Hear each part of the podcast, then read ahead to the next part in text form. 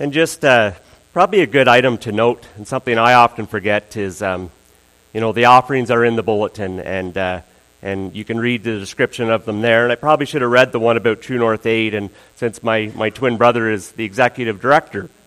And uh, so, sorry, Ken. Um, and, uh, you know, they support northern and remote indigenous communities in Canada through practical humanitarian support. More than 45% of indigenous children living below the poverty line. There's much work to be done.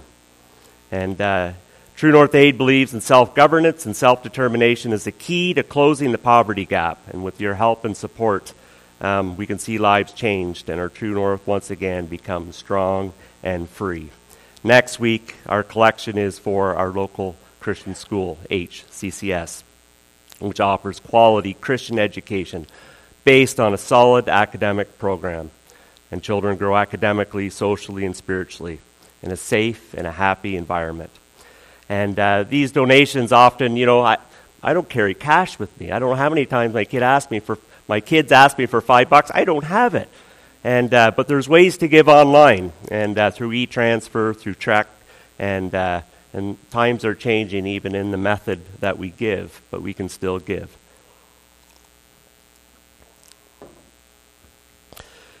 Our uh, sermon entitled today is, is Setting the Stage, but actually, Heather said, You're mixing metaphors, Chris. And uh, so I changed it, and I, am going to call it an uninteresting story. And, uh, and I'm going to do a series of messages that are really going to focus on where is God in your story.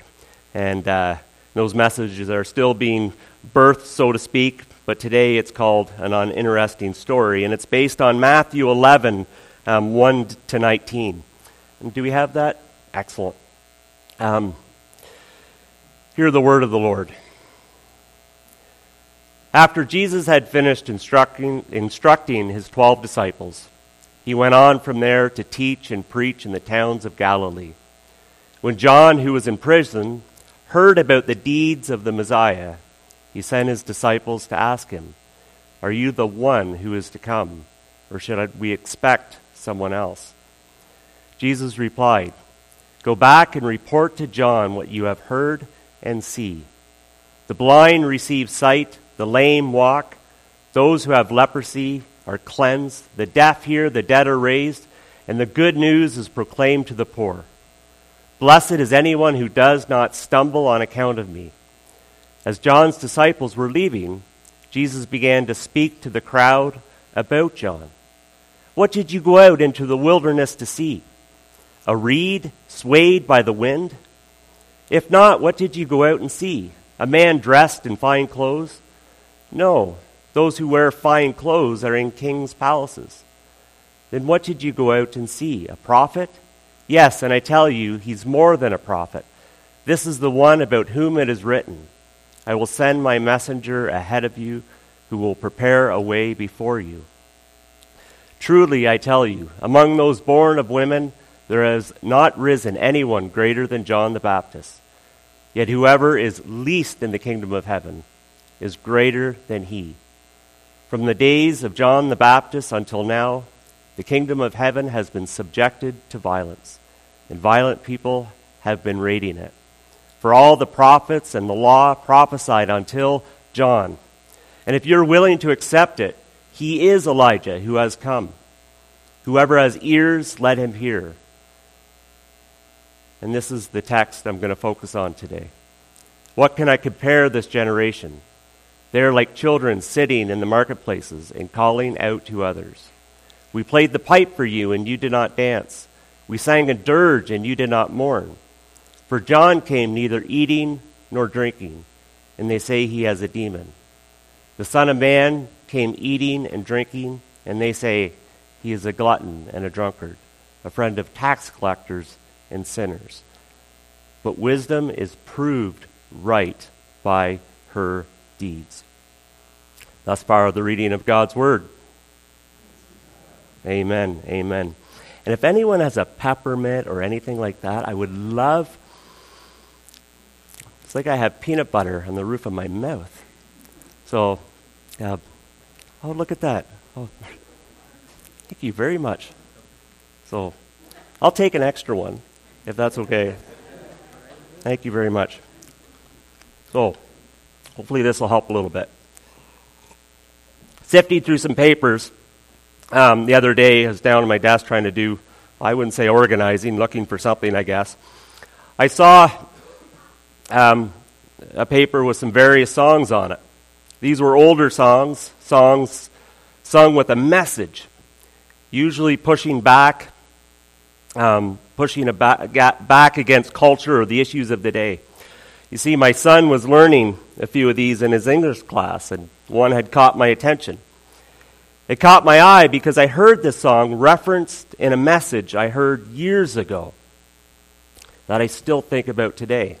It was actually one of those messages that I'll always say that will be the message I will always remember. It was by Tony Campolo when he spoke at the Alliance of Christian Schools many years ago.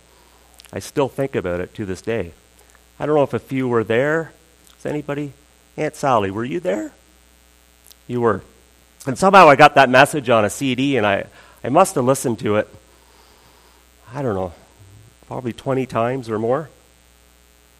And the one song that caught my eye was called Little Boxes. And it was written by Malvina Reynolds in 1962. And it was made famous by Pete Seeger.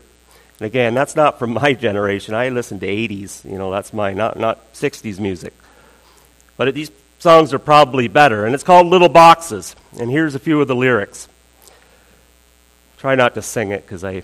Little boxes on the hillside, little boxes made of ticky tacky.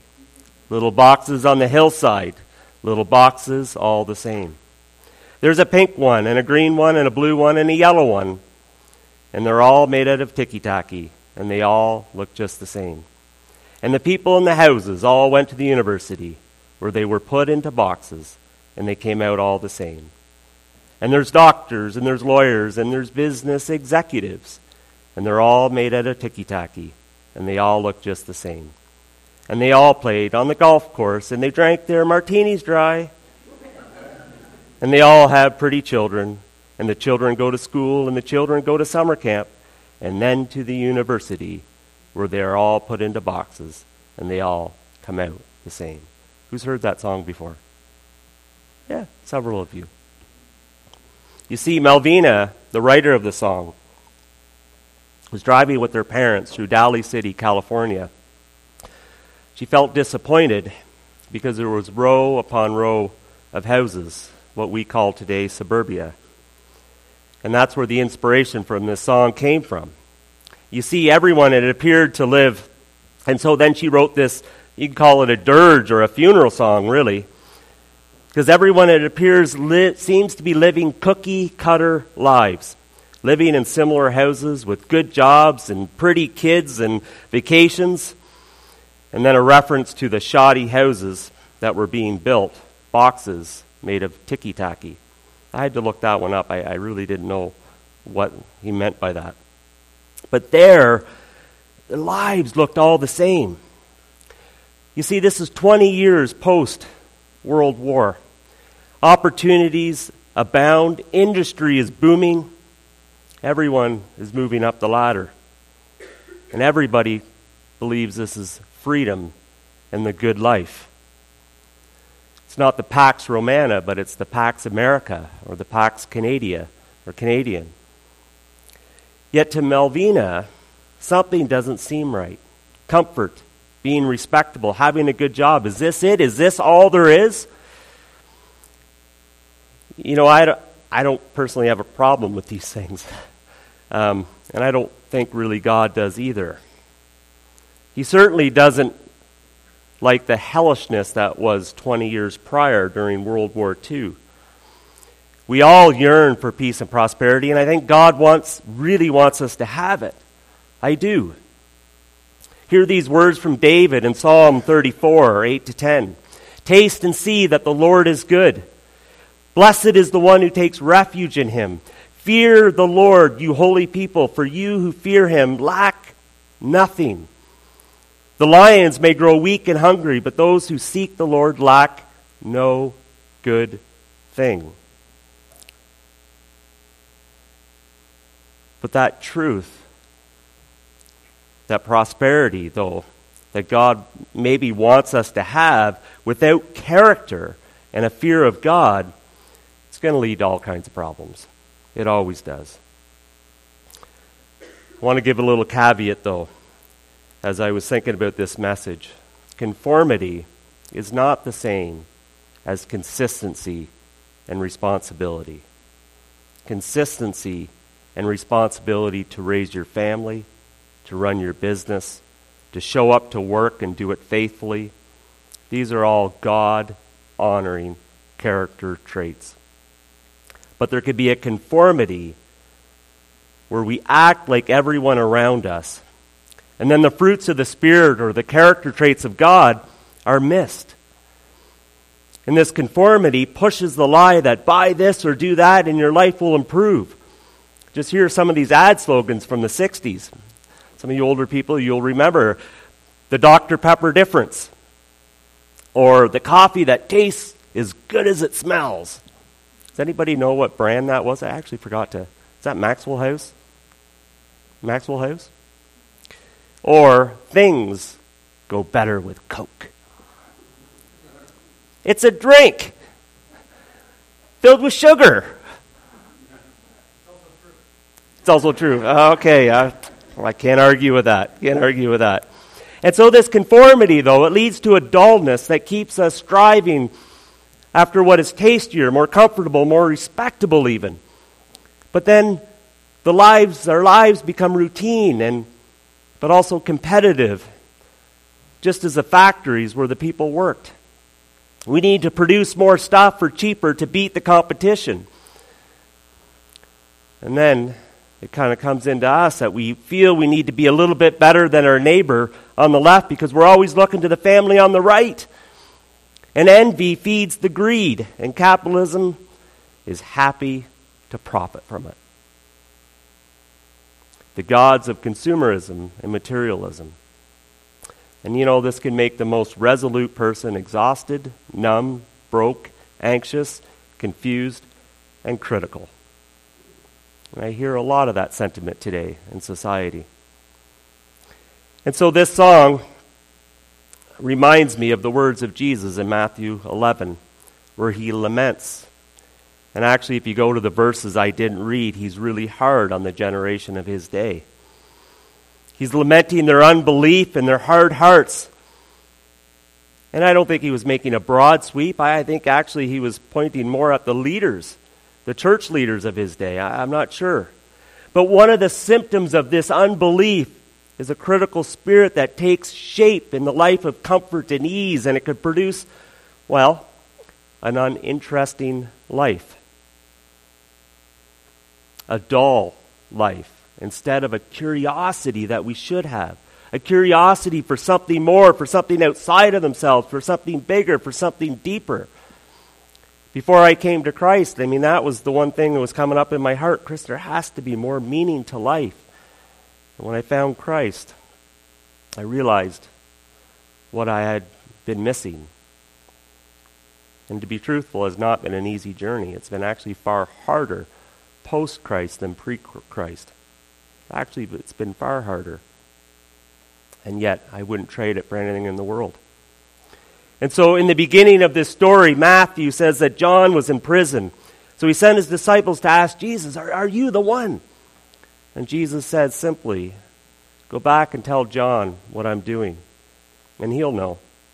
I'm opening blind eyes, deaf ears, cleansing the lepers, raising the dead, preaching the coming of the kingdom of heaven. No more braille books, glasses, hearing aids. My dad will like that skin disease, cancer eradicated. He even raised the dead. Can you imagine?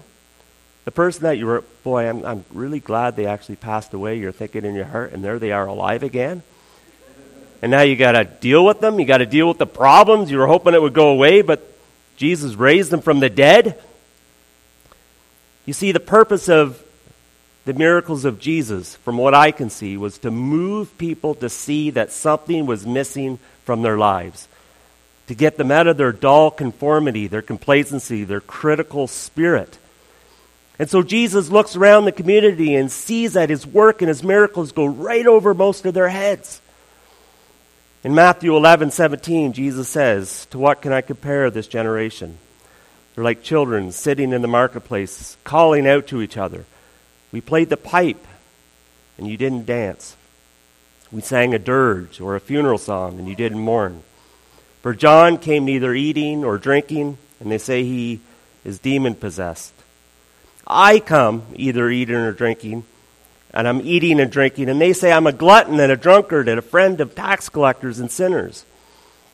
then Jesus says, But wisdom is proved right by her deeds.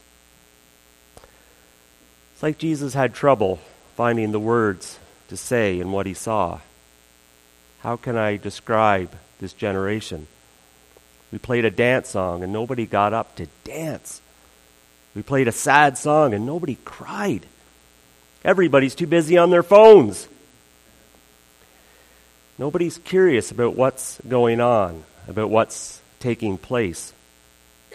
And so, verse 17 is really just a simile for verse 18 and 19. I hope I got that right. Matthew fasted a lot.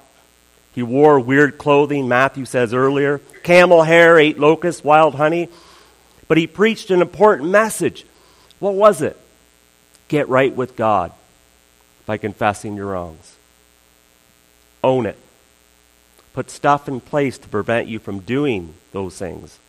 Then do something with your life and make somebody else's life better. It's a golden rule. Back in Luke 3, John says, if you have more than you need, share it. This goes for food, clothing, whatever. Don't cheat anybody. Don't line your pockets. Don't falsely accuse people and be content with what you have. You know, this is not rocket science. And yet it's so hard.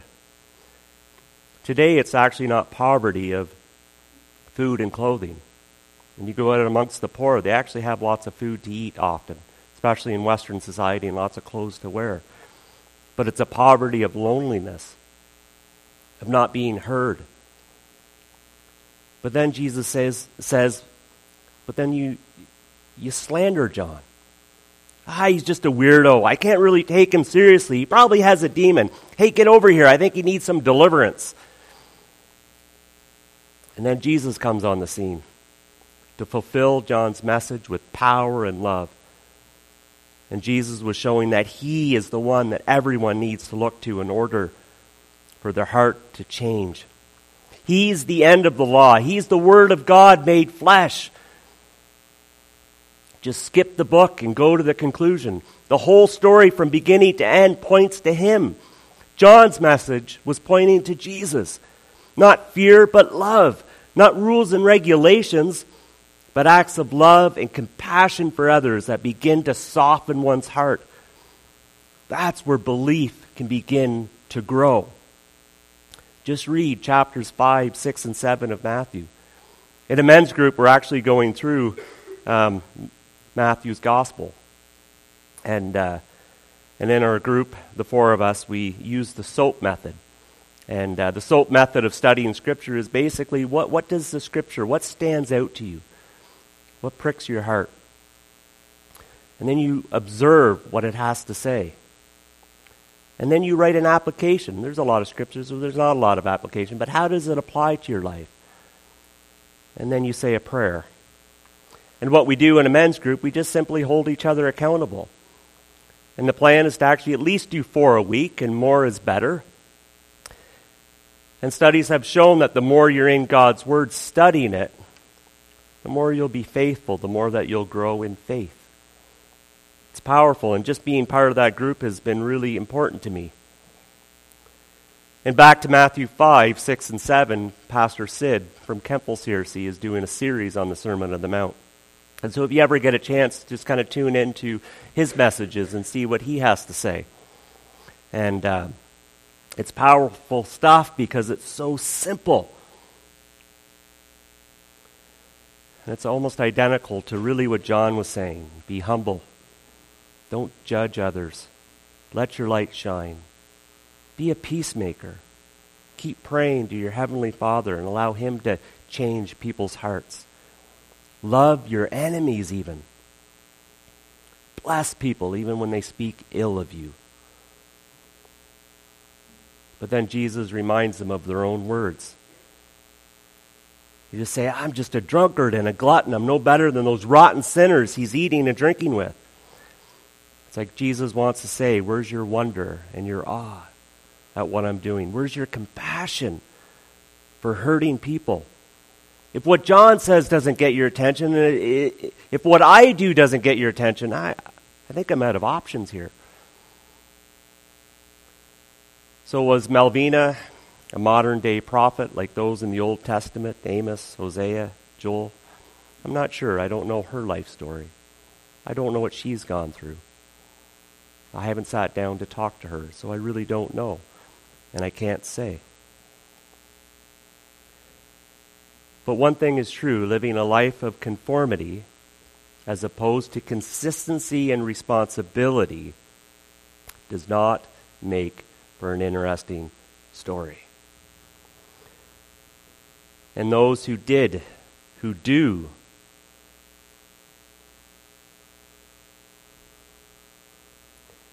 step away from a life of conformity and are consistent and responsible in their faith have a testimony that they can share.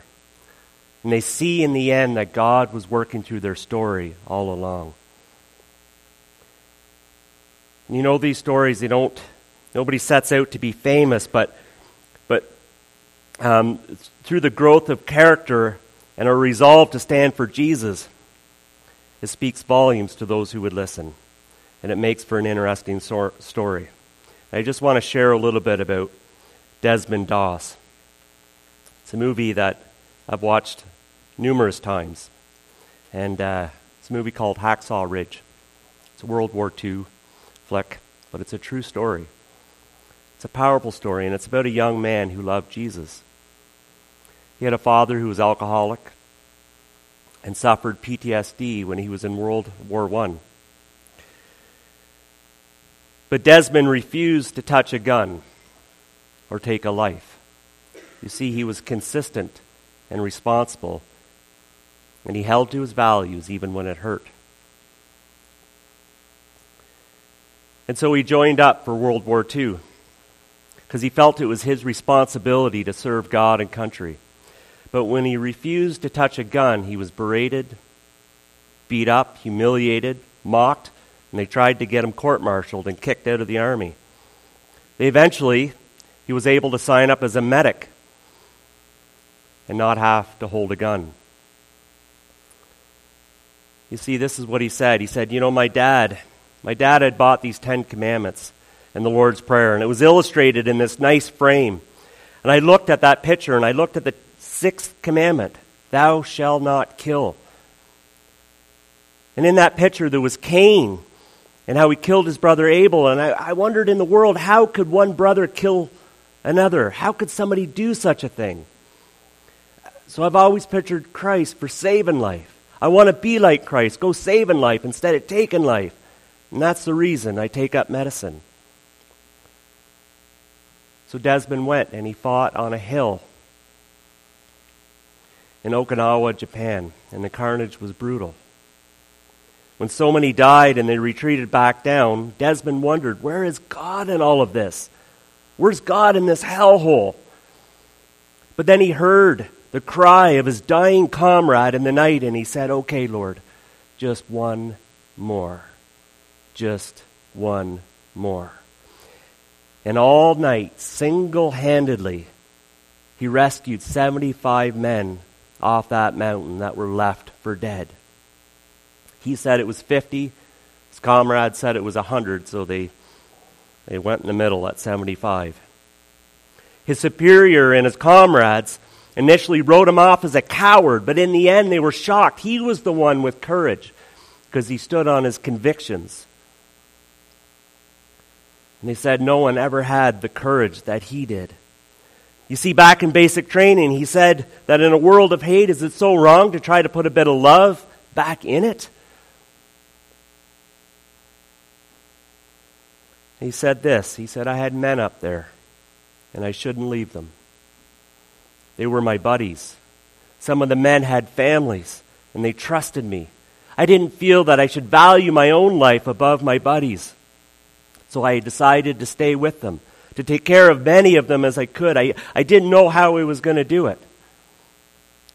Just one more, Lord. Just one more.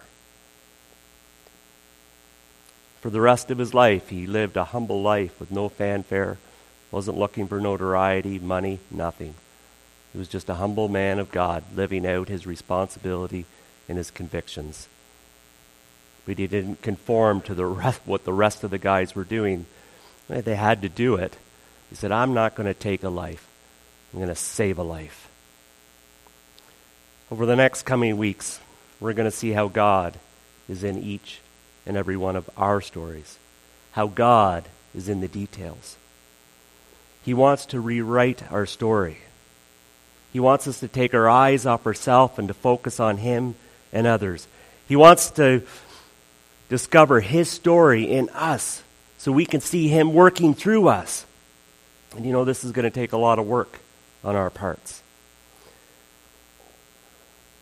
But in the words of Alan, or uh, Dan Allender, you know, we're in the presence of a good story. When the flaw that shatters your peace is also the doorway to your redemption. Whether it be the flaw or the sin in others, God uses the raw material of sin to create the building of his redeemed glory. Unlike what Malvina lamented in 1962, unlike the burden on Jesus' heart when he walked this earth, we're going to learn and be encouraged that our difficulties are the pathway to our redemption. And the Bible assumes that its stories are also our story. We're Abraham, Isaac, and Jacob, Joseph. Their stories are really a pattern of our own. And each of us are called, redeemed, and exiled again and again. And you know what? That makes for an interesting story. Amen. Amen. Let's call the worship team forward.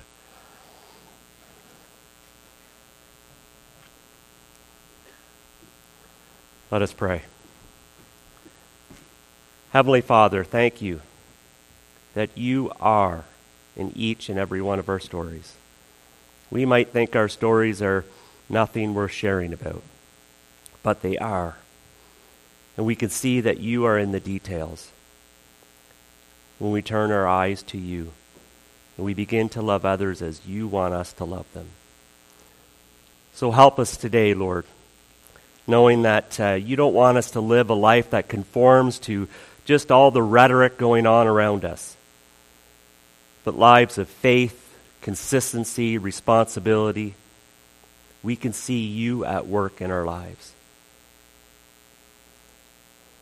Help us to do our part, knowing that you will do your part.